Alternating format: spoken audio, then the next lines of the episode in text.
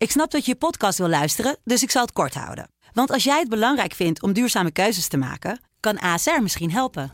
Nou hoor ik je denken, hoe dan?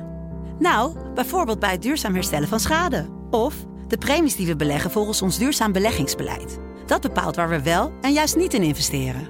Wil je meer weten over welke duurzame keuzes ASR maakt? Ga dan naar asr.nl/slash duurzame keuzes. ASR doet het. Zo, dan kan je nu lekker naar je podcast luisteren.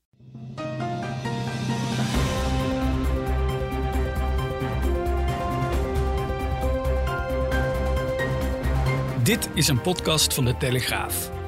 In het land van Wierduk met Robert Ophorst.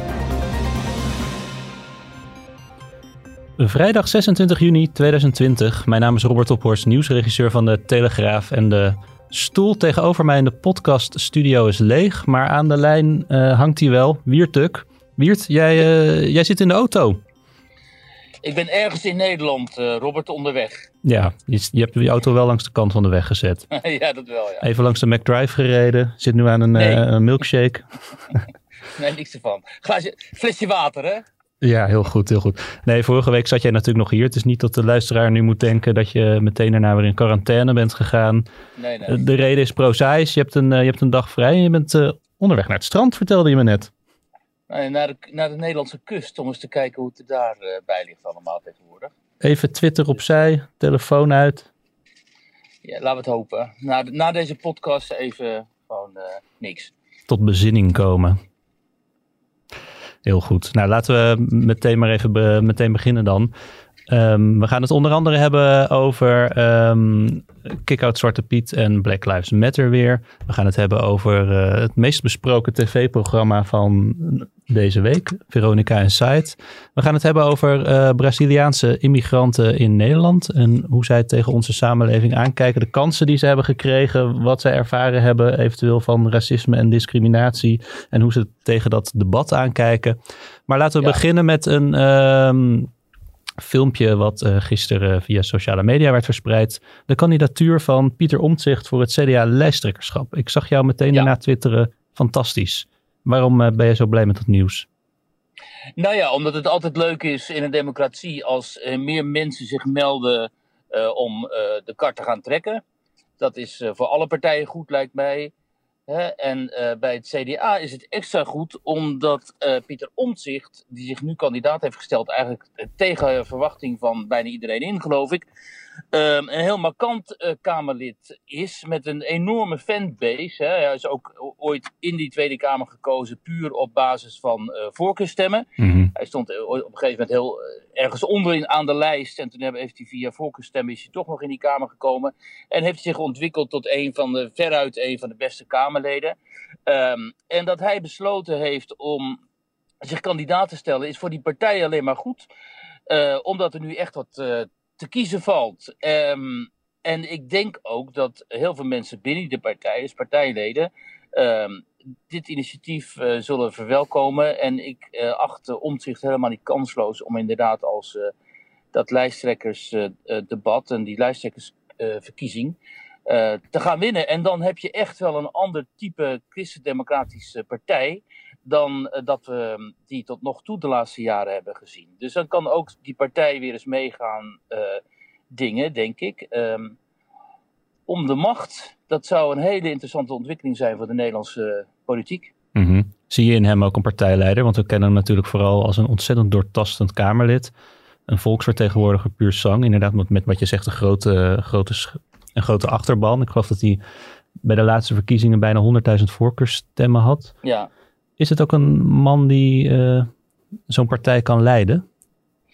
Nou ja, dat is helemaal de vraag. Omdat Omtzigt is nou niet echt iemand van de soundbites. Hè. Kijk, iemand als Hugo de Jonge, die ook kandidaat staat. Ja, dat is echt hè, de, de, laten we zeggen, uh, prototype, snelle, jonge politicus, strak pak. Uh, van die rare schoenen die hij aantrekt. Hij zegt altijd heel veel, maar je weet nooit precies wat hij zegt. Um, die is eigenlijk voorbestemd om partijleider te worden vanuit het beeld van de mannetjesmakers en de PR-woordvoerders en de spindokters en zo. Hè. Die zijn allemaal heel blij met iemand als Hugo de Jonge. Eh, de andere kandidaat, Mona Keizer, eigenlijk net zo. Mona Keizer, een knappe vrouw, eh, heeft haar sporen verdiend in de politiek. Ehm, is ook hè, de, rap van tong, kan zich goed uitdrukken bij talkshows en dergelijke.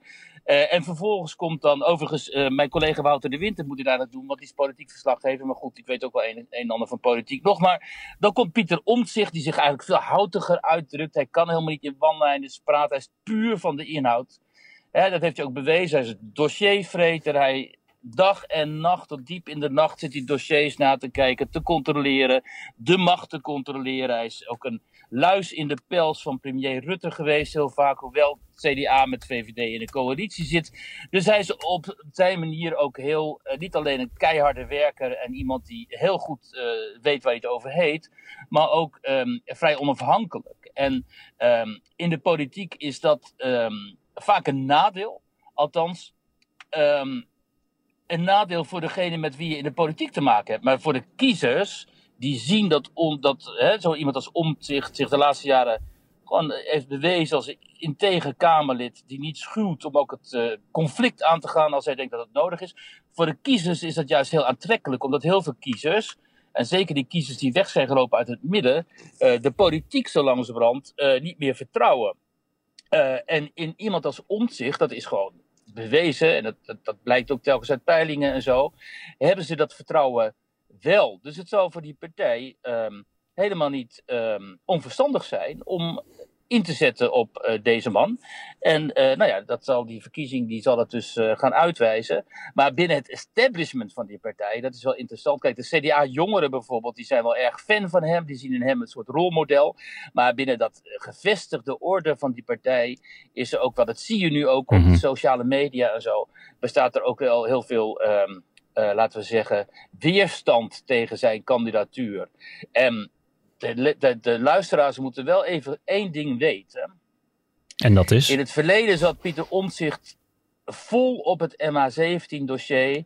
Heeft er allerlei relevante vragen over gesteld. En toen is, uh, hij, toen is, er, toen is er vanuit de media een beschadigingsactie tegen hem opgezet. Er zijn echt hele kwalijke artikelen over hem geschreven die grenzen aan smaad. Die zijn ook opgepikt door... Um, opiniemakers die het zeg maar uh, met hem oneens zijn, of die hem eigenlijk gewoon, uh, laten we zeggen, koud wilden ja. stellen, zoals de Duitsers Dan moeten we even weer in herinnering roepen. Dat ging om een, uh, om een bijeenkomst um, over de MH17-ramp, waarop hij een Oekraïense nepgetuige aan het woord zou hebben gelaten. En in die zaal zaten, ja, zaten nabestaanden. Detail, ja, de details, dat is ingewikkeld en dan kunnen we de luisteraars beter besparen. Maar in ieder geval, hij werd ervan beschuldigd om te hebben, inge, he, te hebben zich actief hebben ingezet om een ander narratief mm -hmm. over MH17 uh, naar buiten te brengen. En dat artikel verscheen in de NRC. Uh, daar bleef uiteindelijk helemaal niets van over. Maar uiteindelijk was dus uh, Poet, of hoe heet die, Omtzigt, werd wel neergezet als een soort vriend van Poetin en als extreem rechts notabene. Er was een columnist in NRC Handelsblad, Frits Abrahams, die Pieter Omtzigt schaarde onder het extreem rechtse deel van uh, de politiek. En dat is hij natuurlijk geen zin. Hij is gewoon een christendemocraat uit Twente. Dit was in, en, uh, dit was in 2007. Ik vertel dit omdat het interessant ja. is wat je ziet, wat voor krachten dan opeens aan, in werking treden. En uh, wat voor tegenspraak je gaat krijgen als je toch in de politiek een ander geluid wilt laten horen en uh, vragen stelt bij, um, laten we zeggen, kwesties waarvan, waarover eigenlijk geen vragen gesteld mogen worden, mm -hmm. laten we het zo zeggen. Ja, dit speelde in 2017. Hij heeft daarna ook zijn uh, woordvoerderschap over dit dossier neergelegd. Um, het is inderdaad alweer een tijdje geleden. Ik was het zelf ook weer vergeten eigenlijk. Dus het, bij mij heeft het niet, is het niet helemaal aan hem blijven kleven, maar het kan aan mij Nee, maar je ziet dat dat nu weer opgerakeld wordt. Hè? Zelfs door partijgenoten nu van hem mm -hmm. wordt uh, die kwestie weer opgerakeld. Terwijl dat was dus gewoon een hoax. Het was echt slechte journalistiek. Um, en dat dat nu weer wordt opgerakeld als uh, feitelijke journalistiek, dat is gewoon uh, kwalijk. Maar daaraan zie je dus hoezeer deze man kennelijk als uitdager van de gevestigde orde, hoewel hij natuurlijk deel uitmaakt van die gevestigde orde. Hij, is, hij zit gewoon in dat parlement, hij controleert de macht, hij doet gewoon wat een volksvertegenwoordiger behoort te doen. En toch wordt hij gezien als een luis in de pels die een aantal mensen binnen die politiek toch liever niet. Uh, in een machtspositie ziet. Mhm. Ja, dat is heel interessant. Ook heel interessant wordt dat om te volgen. En het allerinteressantste wordt natuurlijk om te zien wat de CDA-leden over hem denken. Wat die gaan eh, besluiten. En of die vinden dat hij werkelijk een tegenmacht kan vormen voor iemand als Hugo de Jonge. Ik denk het uiteindelijk niet, omdat Hugo de Jonge heeft natuurlijk de media mee. Uh, hij is veel in de belangstelling geweest de afgelopen maanden. Veel mensen denken dat hij het goed heeft gedaan in die coronacrisis. Wat niet zo is, maar heel veel mensen denken dat desondanks toch. En, uh, dus het, ik denk dat Hugo de Jonge toch wel de grootste kans maakt. Maar um, ik heb even een polletje op Twitter gezet. Um, want dat kan. En daar hebben inmiddels 8000 mensen hun stem uitgebracht. Um, en daaruit zie je dat uh, die mensen op dit moment uh, omzicht de voorkeur geven mm -hmm. boven uh, Rutte, Baudet en Wilders. En dat is toch wel een hele interessante ontwikkeling, denk ja, ik. Dat zullen niet alle. Want 8000 mensen, ook al zijn dat mensen. Die dat zullen niet allemaal CDA-leden zijn. Nee, dat zijn general niet allemaal CDA-leden. Um, uh, dat zijn dus mensen die uit mijn uh, 75.000 volgers op Twitter komen. Maar dat is toch interessant, omdat 8.000 mensen vind ik toch wel een substantieel uh, aantal. Miert, ben jij een fervent kijker van Veronica Inside? Uh, nee, ik ben niet fervent kijker, maar wel af en toe kijker. En vooral bij belangrijke wedstrijden en zo. En bij toernooien, dan kijk je natuurlijk wel naar die mannen.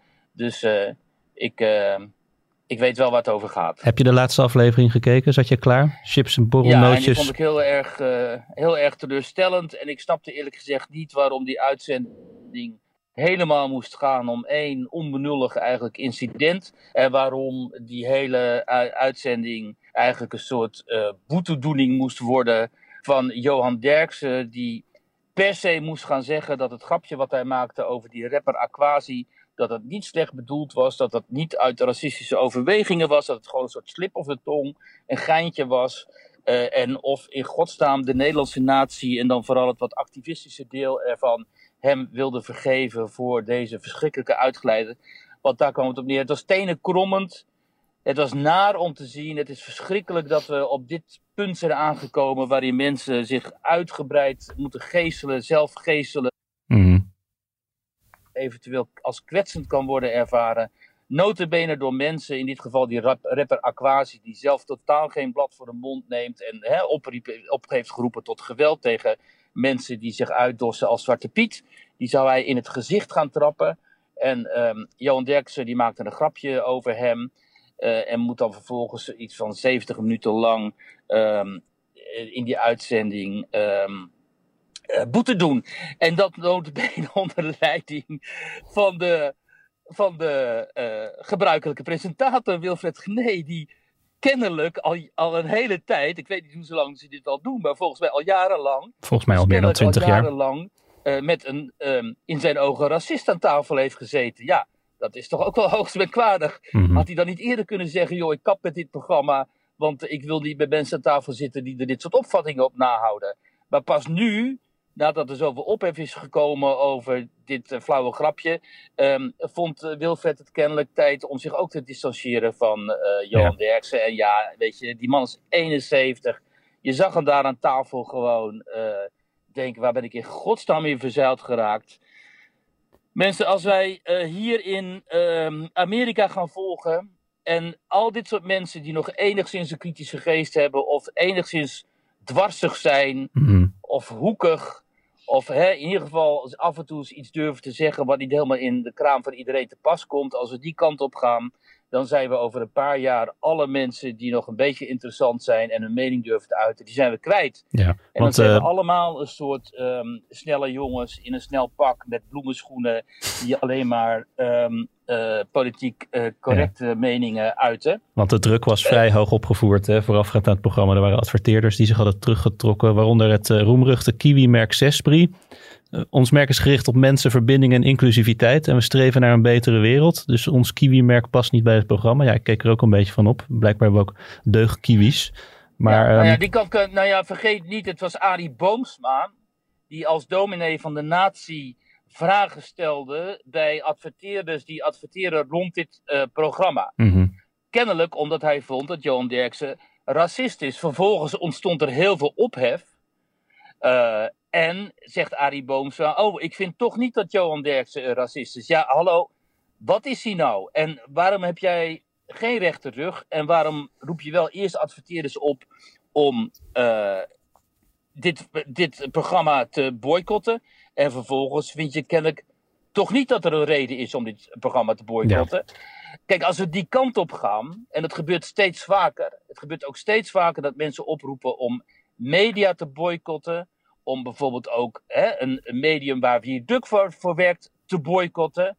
Om adverteerders op te roepen, werkgevers op te roepen om mensen te ontslaan. Hè, de, um, en als werkgevers en, en, en uitgevers en uh, zen, zenders daaraan gehoor gaan geven, dan is gewoon het einde zoek. En je, die cancel culture, zoals dat heet, die grijpt nu wild om zich heen, vooral in de Anglo-Saxische landen. Er is nu weer zo'n meisje van YouTube gejaagd, een bekende YouTuber. Ik zie allemaal mensen op Twitter om huilen dat ze weg is. Ja. Die heeft elkaar excuses aangeboden omdat ze tien jaar geleden of zo kennelijk wat controversiële dingen heeft gezegd op YouTube. Dat is naar boven gehaald door activisten. Die hebben geëist dat ze kennelijk dat ze excuses aanbiedt. Ja, je hebt het over. Jenna, Jenna Marbles, een, ja, een vrouw Marbles, met 20 miljoen abonnees op haar YouTube-kanaal en in totaal meer dan 2, 2 miljard, video-views. Ja, zoals dat dan ja. gaat in uh, deze tijd en op mijn leeftijd, ik had nog nooit van haar gehoord. En, nee, maar die is dus voor de jonge generatie, zie ik ook op social media, heel belangrijk geweest. Heel veel van die jongeren, die hebben dus heel veel aan haar mm -hmm. video's gehad. Ze is een comedienne. En uh, heel veel van die jongeren die, die kijken naar die video's en die identificeren zich met zo'n meisje of met zo'n jonge vrouw. En dan wordt zo'n vrouw die notabene uitputtend bezig is om niemand te kwetsen en te proberen om het iedereen naar de zin te maken. Dat zegt ze ook. Ik wil juist niemand kwetsen. Ik doe mijn best om mm -hmm. zeg maar fatsoenlijk te zijn en, en inclusief. En er wordt uitgerekend zo'n jonge vrouw van YouTube verjaagd. En en die kant gaat het op. En het interessante is, uiteindelijk zullen ook de Claudia de Brijs van deze wereld en de Jaap, Jan Japen van der Wal en de Usjan Akjols en al die mensen, die vallen nu nog binnen het palet van de politiek correcte kerk, laten we het zo zeggen.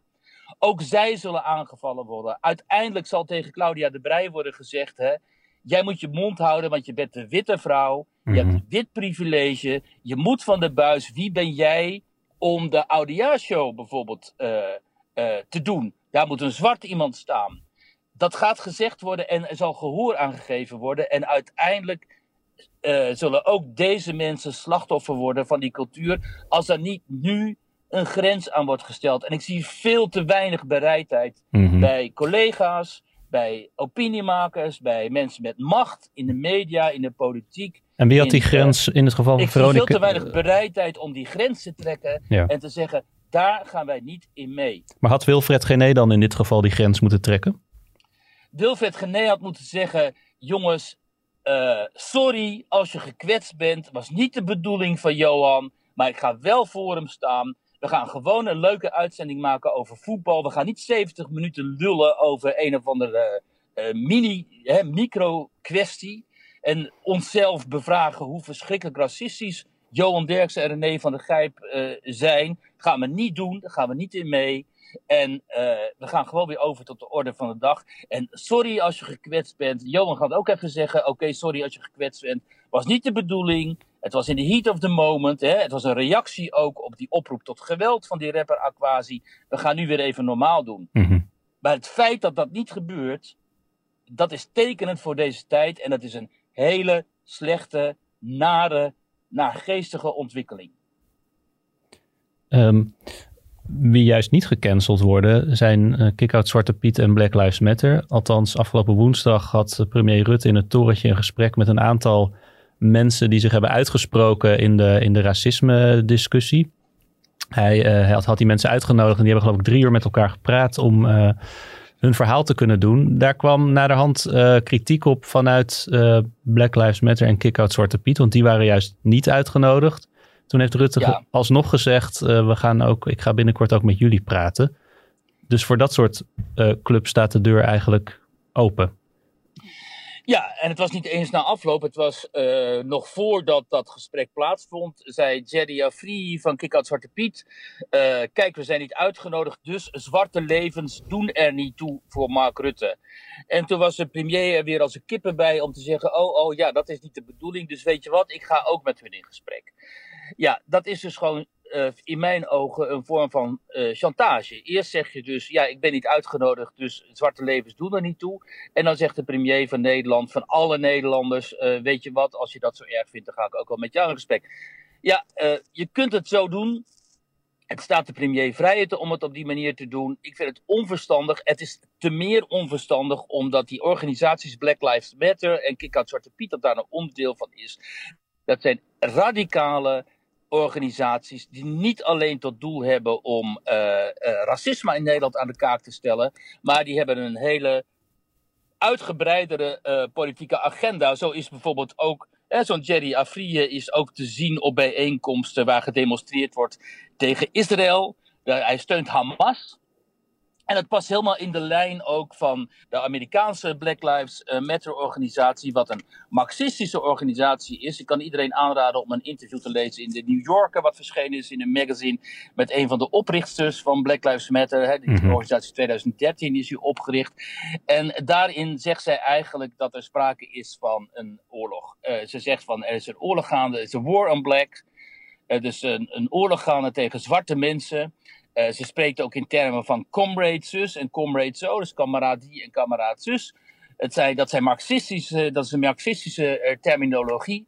Deze mensen zijn niet alleen maar uit op het bestrijden van racisme, ze zijn uit op een hele andere uh, maatschappelijke orde. En het schema dat zij hanteren, dat heb ik al vaker gezegd in deze podcast, dat is dat er niet praat, um, sprake is van een klassenstrijd, zo is het, zoals in het traditionele marxisme, hè, maar van een rassenstrijd. En de onderdrukte is nu de gekleurde mens en de onderdrukker is de witte mens. En die dat, dat schema moet worden vervangen. Mhm. Dus de gekleurde mens moet zeg maar de, de, de macht aan de macht komen. En de witte mens, de blanke mens, die moet onderdrukt worden. Althans, hij moet in ieder geval zijn mond houden en achter aansluiten in de rij. Dus er zit ook een heel racistisch element ja. jegens blanke mensen. Zit ook nog eens een keer mhm. in die ideologie. En als je die mensen de hand gaat reiken, en dat gebeurt dus op dit moment omdat iedereen zo krankzinnig bang is om voor racisten te worden uitgemaakt. Als je die mensen de hand gaat reiken zonder te zeggen, joh, ik wil wel met je praten. Maar het moet heel duidelijk zijn dat ik jouw ideologie in de kern verwerp. Ik vind het prima om met jou samen te werken en het racisme te bestrijden. Want racisme is inderdaad een gif in de samenleving. Maar de rest van jouw ideologie, die verwerp ik. En het, de analyse die jij maakt over de status, de positie van de zwarte mens en de witte mens mhm. in de samenleving, waarin je hele groepen hè, gaat duiden als, uh, zonder dat je de, de individuen daarbinnen überhaupt uh, erkent. Hè? Maar als je wit bent, ben je hoe dan ook racist. Als je zwart bent, word je hoe dan ook onderdrukt. Dat is het schema dat ze hanteren.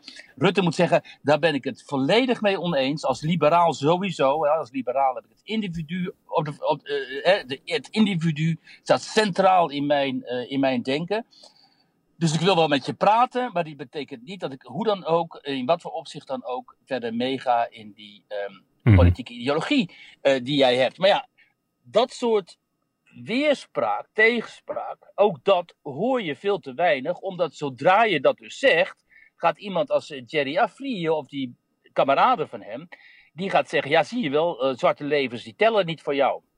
Ja, en dan, hè, dan ben je uitgepraat. als je eenmaal racist wordt genoemd, dan ben je dus gewoon dan sta je buiten het debat. Dan ben je gecanceld, zoals het heet. En dat is uh, wat je ook uh, ziet gebeuren. En waar de gemiddelde blanke Nederlander, helemaal als mhm. je in media of politiek werkt, echt doodsbang voor is. Want je ziet het gevolg. Je ziet de heksenjacht op Johan Derksen. Je ziet hoe zo'n Derksen daar onder, uh, onder leidt. Hoewel die toch mhm. wel hè, gewoon een stugge maar zou het ook kunnen zijn misschien dat na zo'n uitzending van Veronica Insight en wat daar besproken is en wat er gebeurd is en alles daar ook gezegd, maar alles daarna ook gezegd, dat mensen daar toch wat meer over zijn gaan nadenken? Ook over die uh, kwalijke kanten die het doorgeschoten identiteitsdenken heeft. Nou ja, kijk, heel veel Nederlanders die denken daar natuurlijk al lang over na en die hebben daar al lang een opvatting over. Alleen uh, wat zij vinden en wat zij denken en wat hun opvattingen zijn, dat zien zij helemaal niet terug in de media of in de politiek.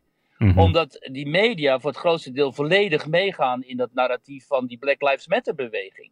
Zelfs zo dat ze het aanjagen, hè, aanwakkeren. Ik bedoel, het aantal artikelen, bijlages over wat ik heb gezien over racisme in Nederland en hoe verschrikkelijk dat zou zijn. En blijkbaar tot nog toe wisten we het allemaal niet. Maar Nederland is een intens racistisch land blijkbaar. De media staan er vol mee. Terwijl ja. de gemiddelde Nederlander, hè, die denkt, ja, waar dan?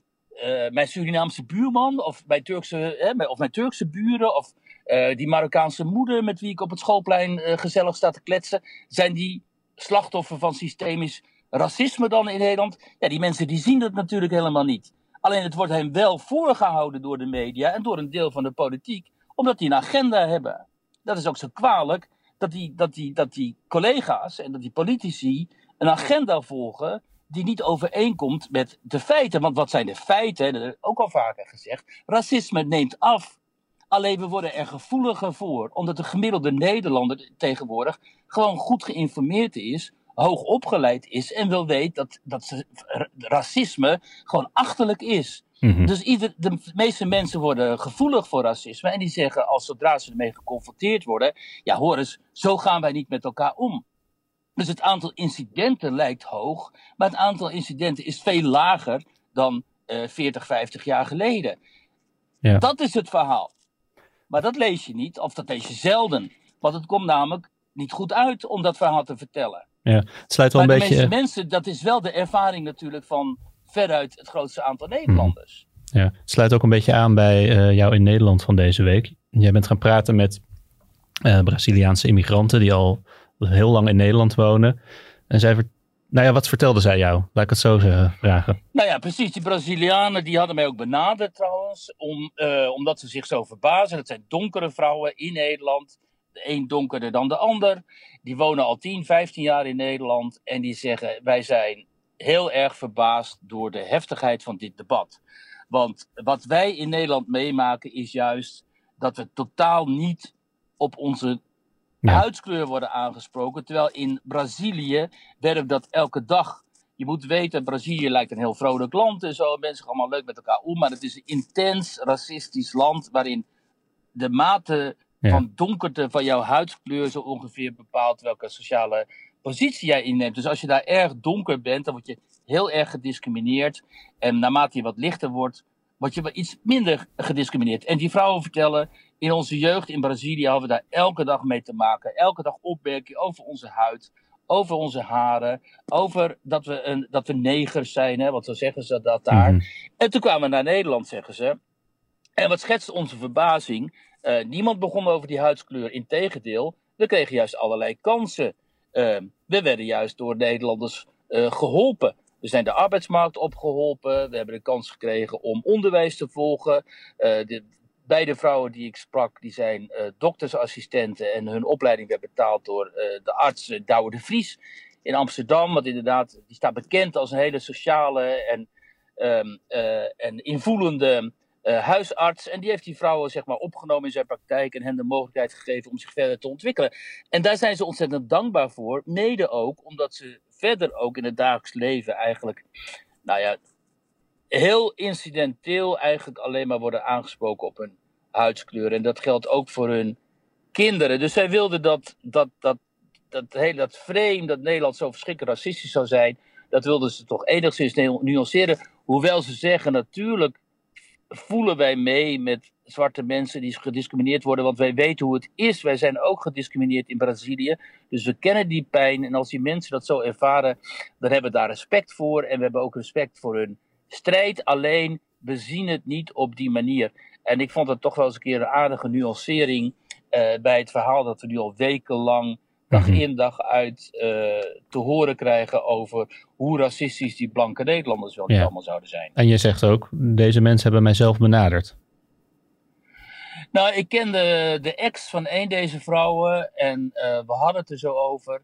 En hij zei dat, uh, dat dus zij zijn ex-vrouw en haar zus en vriendinnen ja, ja, zich eigenlijk zaten op te vreten over de heftigheid van dit debat. En toen zeiden we, nou, dan kunnen we hen toch ook wel eens uh, aan het woord laten. En Het leuke is, heel vaak zeggen die mensen dan van ja, doe maar niet, want ik heb geen gezin in gedoe en zo. Uh, maar zij zeiden ja, laten we dat doen, dat vinden we leuk. En ja, met een mooie foto erbij en zo. Dus dat was, uh, uiteindelijk is dat een heel mooi en positief ja. verhaal geworden in mijn ogen. Dat een beetje balanceert, wat ik al zei, met al die verhalen over. met al die verhalen van gekwetste mensen die, die het in Nederland toch heel moeilijk hebben. Heb je het idee dat dit soort verhalen helpen in de discussie?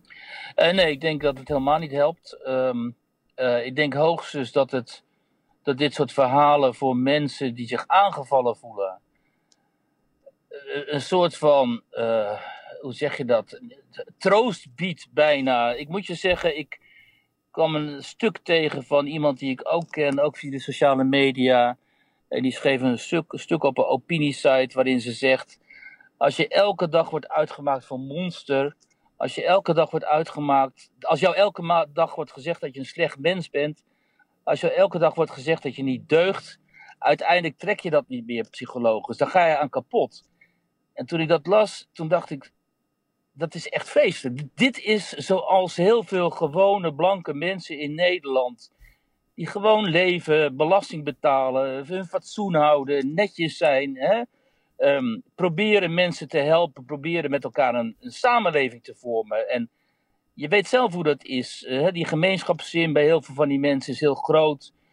Die bestaat ook concreet in Nederland. En als deze mensen zich zo gaan voelen, als ze gaan zeggen: Ik ga je psychologisch aan kapot, als ik elke dag dit moet horen, als ik elke dag dit te horen krijg.